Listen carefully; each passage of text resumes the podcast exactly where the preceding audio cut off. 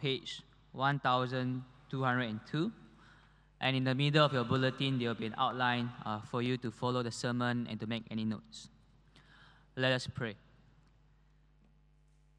Dear Heavenly Father, we are thank you for your word that speaks to us our salvation. And thank you for your word that teaches us how to respond to your grace. Please help us to bear with your instructions and pay attention to your good commandments. Amen. Today's sermon on Hebrews chapter 13 uh, will be quite different from the previous 12 chapters of it. Uh, this is because, as we have read, uh, the passage is mainly a series of instructions. It's all about what we should do and what we should not do. And well, this instruction is something that we cannot avoid when we are studying the Bible. Uh, because studying the Bible is very different from other knowledge. Uh, knowing other type of knowledge does not necessarily mean that you have to do something about it. Uh, for instance, if you learn mathematics, uh, 20 times 20, if your math is good, uh, is 400. Uh, it is knowledge that you can acquire, but you don't have to do anything about it. But it is altogether different with the Bible. Once you learn from it, we must do something about it. Why? Because it is a knowledge about the Creator God. It is about knowing that He is the author of our life. And if this God says that these instructions are good for us, that we should do them, then we must do it. Uh, if not, it means that we have not really known that He is our God. And there's another point as we approach Hebrews chapter 13, uh, which is that it is only in the last chapter that the author wrote a list of what we should do. But in the previous 12 chapters, all the author talks about is mainly what God has done for us first. And only then he added how we should respond to what God has done. And so, if you can summarize in the previous 12 chapters of Hebrews, the main points about what the author says about what God has done for us is that God has cleansed our sins through Jesus, who is a perfect high priest and a perfect sacrifice. And it's by that it allows us to come truly near to God. So that in the end we can receive that eternal, unshakable kingdom. And so in chapter 12, verse 28, the author summarizes and says, Because of that, thus let us offer to God acceptable worship with reverence and awe. And therefore, he continued in chapter 13 uh, to list out examples, specific examples, and how we are to respond, how we are to give this acceptable worship. Well, he doesn't tell us everything there is to do, he gives us some important examples of how we are to worship God. And so, in verse 1 of chapter 13, the author begins by saying, uh, Let brotherly love continue. Uh, the word, the phrase uh, brotherly love in Greek in the word is uh, Philadelphia. That's how the biggest state in the, city, uh, in the US get its name. Philo is love, Adelphia is brothers. Uh, well, we say it's brotherly love, but in Greek, it actually, it can actually, it actually means love for brothers and sisters as well. Uh, it is a very brief instruction, only a few words. Uh, but this brief instruction includes a whole lot of other things. Uh, because to love each other, it means to care for each other needs in every different areas of our life. And if you are to love each other sincerely, it requires a lot of effort and energy.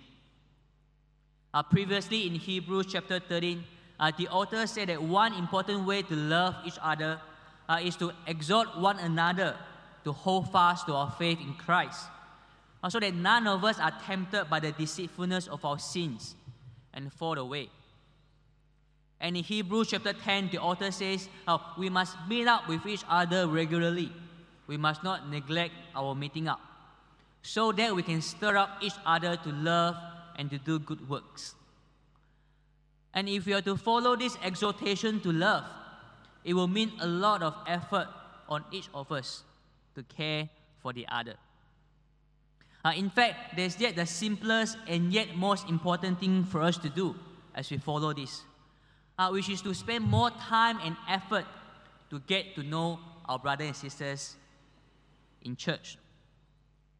Well, the truth is that probably many of us do not know the others very well. We probably have a deep relationship with only a handful of people here. And the others we actually say hi in the beginning and then bye at the end. Or the most, we shake each other's hand uh, during greeting times. Well, if we do not know them well in the first place, how are we going to exhort them? How are we going to encourage and love them? Yes, I know. I know it is impossible for us to have deep relationship with every single member of our church of this size. But at least we should try to know more people in the church and to form deep and meaningful relationship with them.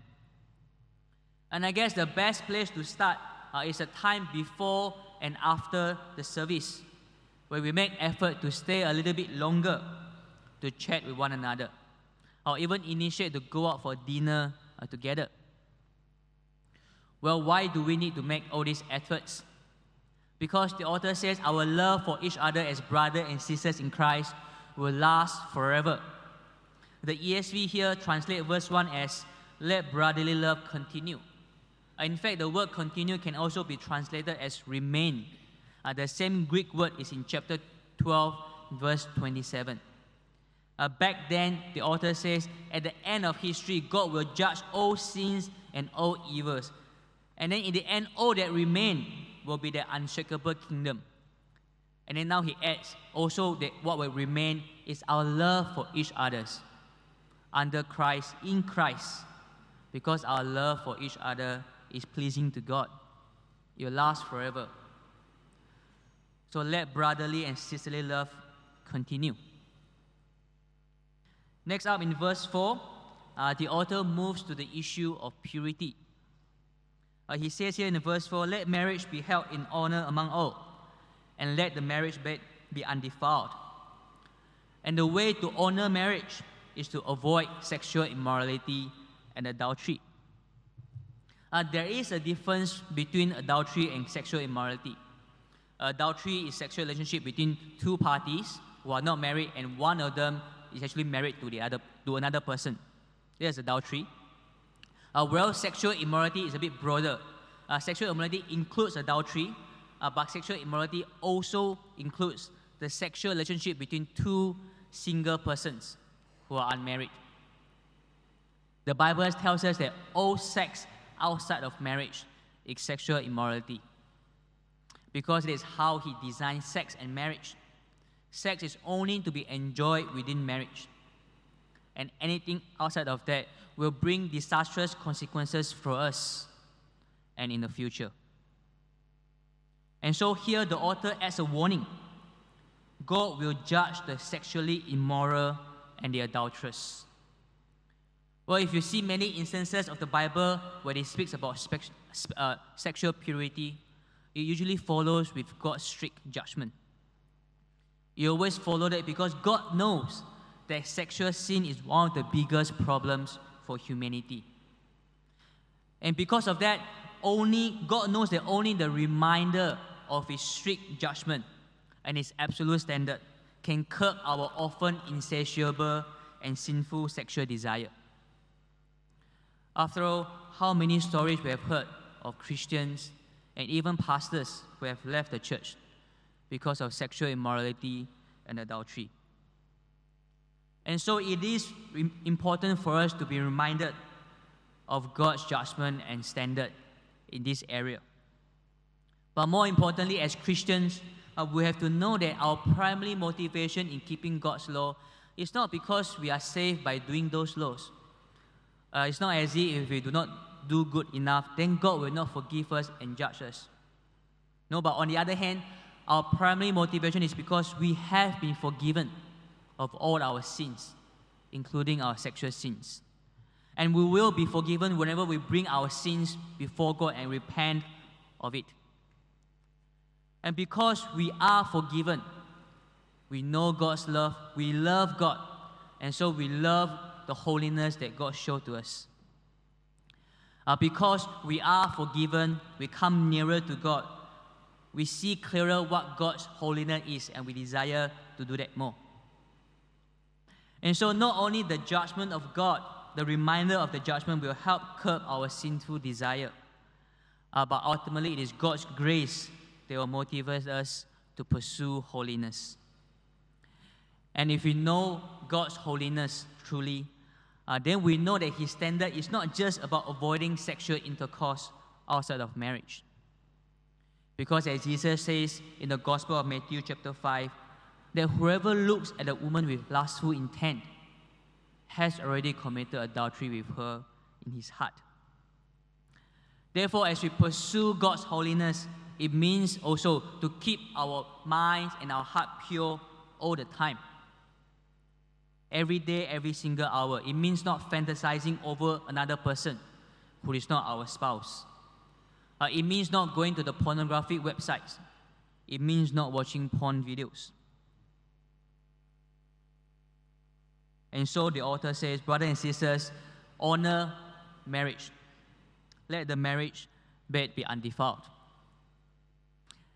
And then the author moves on to address another desire that's very hard for us humans to resist, which is the love of money. In verse 5, the author says, Keep your life from the love of money and be content with what you have.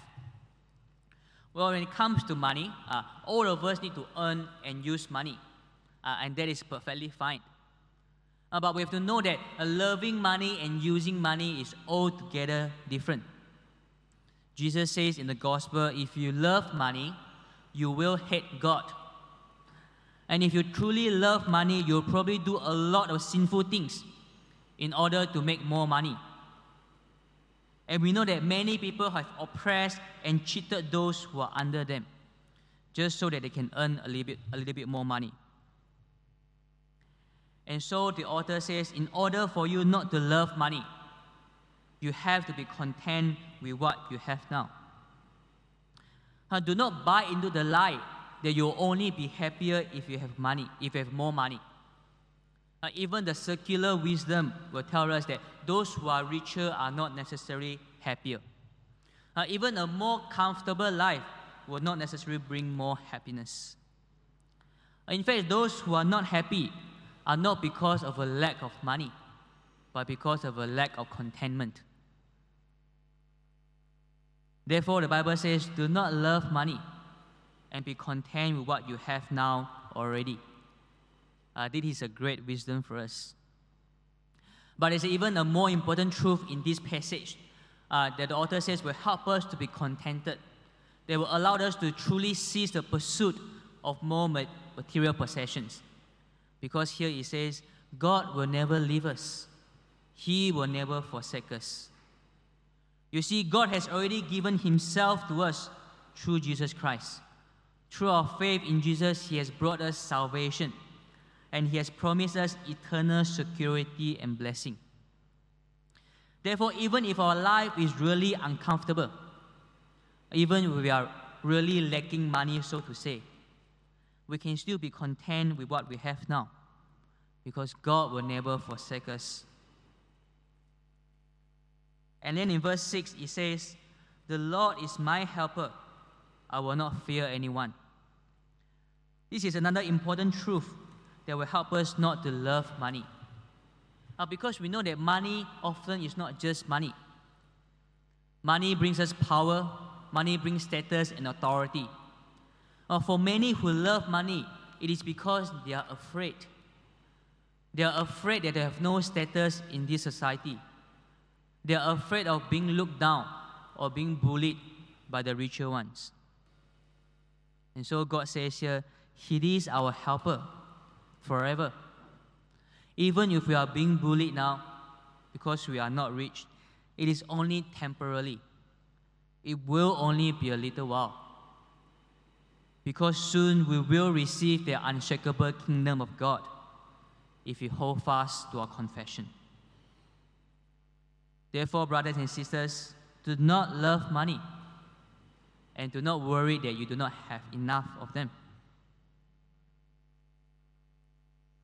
And then in verse 7, uh, the authors want uh, the readers to remember those who used to spoke the word of God to them. Uh, those who spoke to them past tense, uh, these are their previous leaders. And most likely these leaders have passed away because he says, uh, consider the outcome of their life, or rather, consider the end of their life.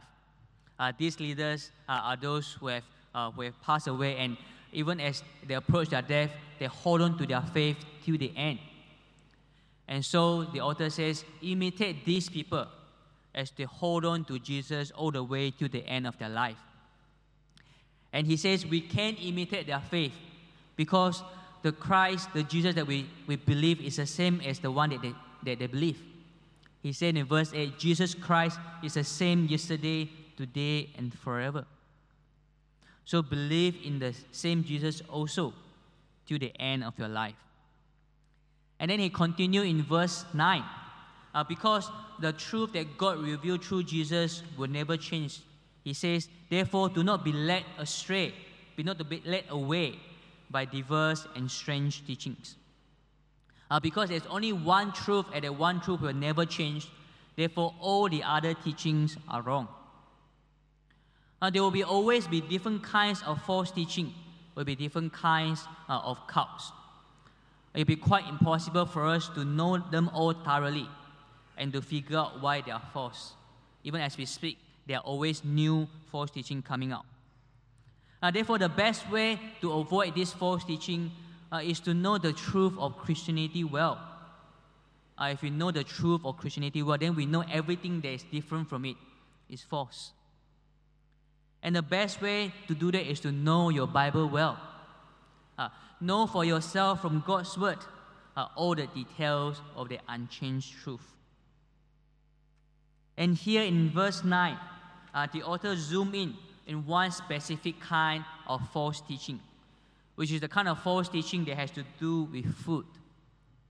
Verse 9, the author says, For it is good for the heart to be strengthened by grace, not by food, which has not benefited those who are devoted to them.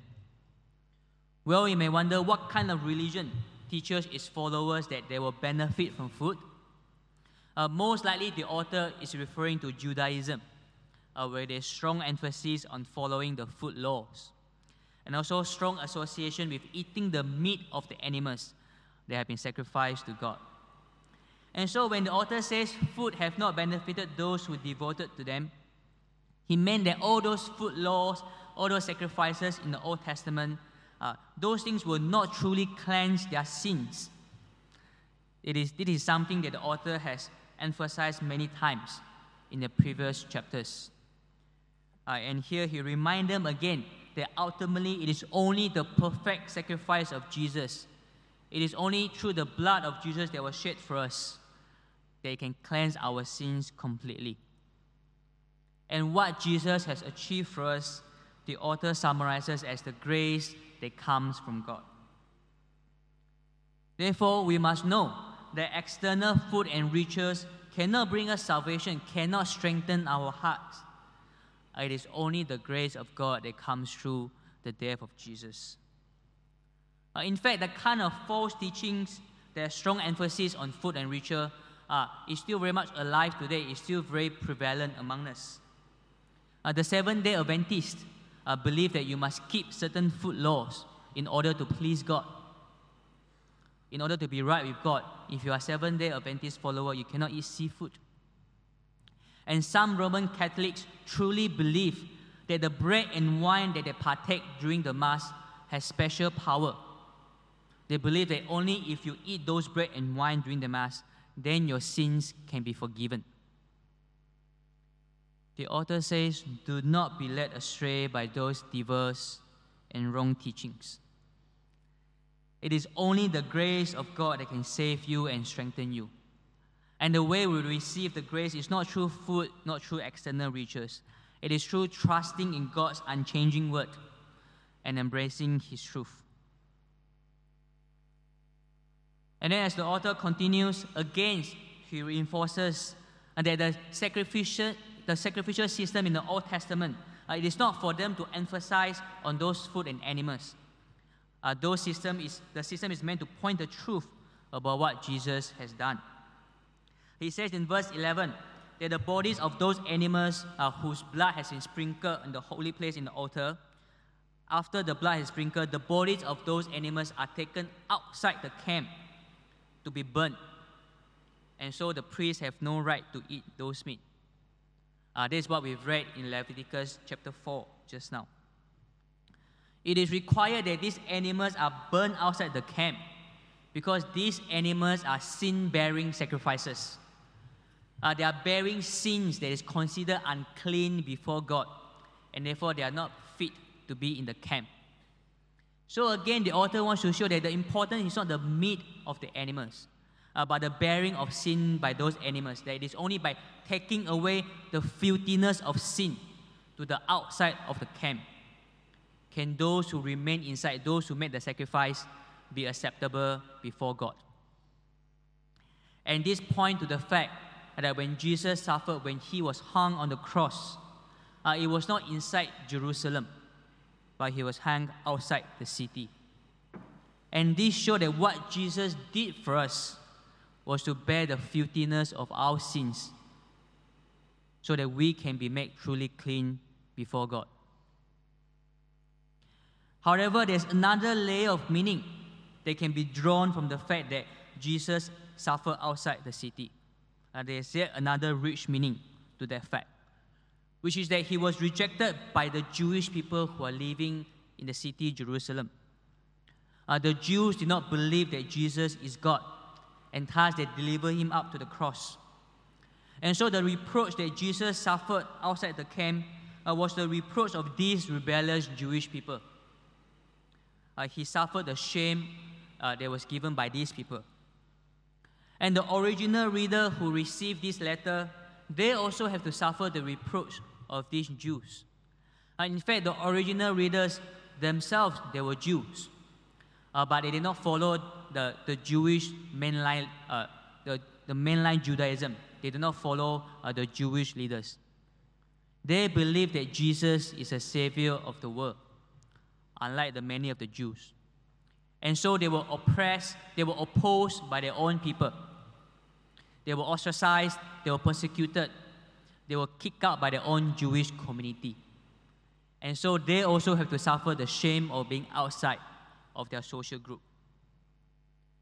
And it is what the author meant when he says in verse 13. He says, Let us go outside the camp like Jesus and bear the reproach that Jesus endured uh, the author is saying that there will be reproach and shame from those who oppose Jesus. Uh, you have endured it before, so now continue to bear that shame and continue to believe in Jesus. Uh, it will be the same for us as we believe in Jesus. There will be reproach and shame from those who oppose our God, our Savior. Uh, for some of us, we are very good at protecting ourselves uh, we can anticipate what kind of actions will invite shame and ridicule from those around, around us, uh, like being too zealous for what we, we believe to be the truth of God, or being too passionate in wanting others to hear the gospel. And so we may subconsciously do certain things or do not do certain things uh, in order to avoid this shame that we anticipate. But here we are told let us go outside to Jesus and bear the reproach that he endured. Uh, therefore, brothers and sisters, do not worry too much the shame or the reproach that you anticipate. Rather, concentrate on how we should follow Jesus. What is the right thing to do? How important and how joyful it will be to make known the gospel to others. On the other hand, uh, some of us may not be very good at defending ourselves. Maybe many of us as Christians find ourselves at the receiving end of terrible shaming, of terrible persecution. Uh, what the author says here about bearing the reproach, uh, it does not mean that we cannot defend ourselves. It doesn't mean that we cannot protect ourselves from terrible abusive behavior. Well, it's true that we should never retaliate in force. Uh, we should never give up our faith but maybe some of us can strive to stand up more for our rights when it is possible.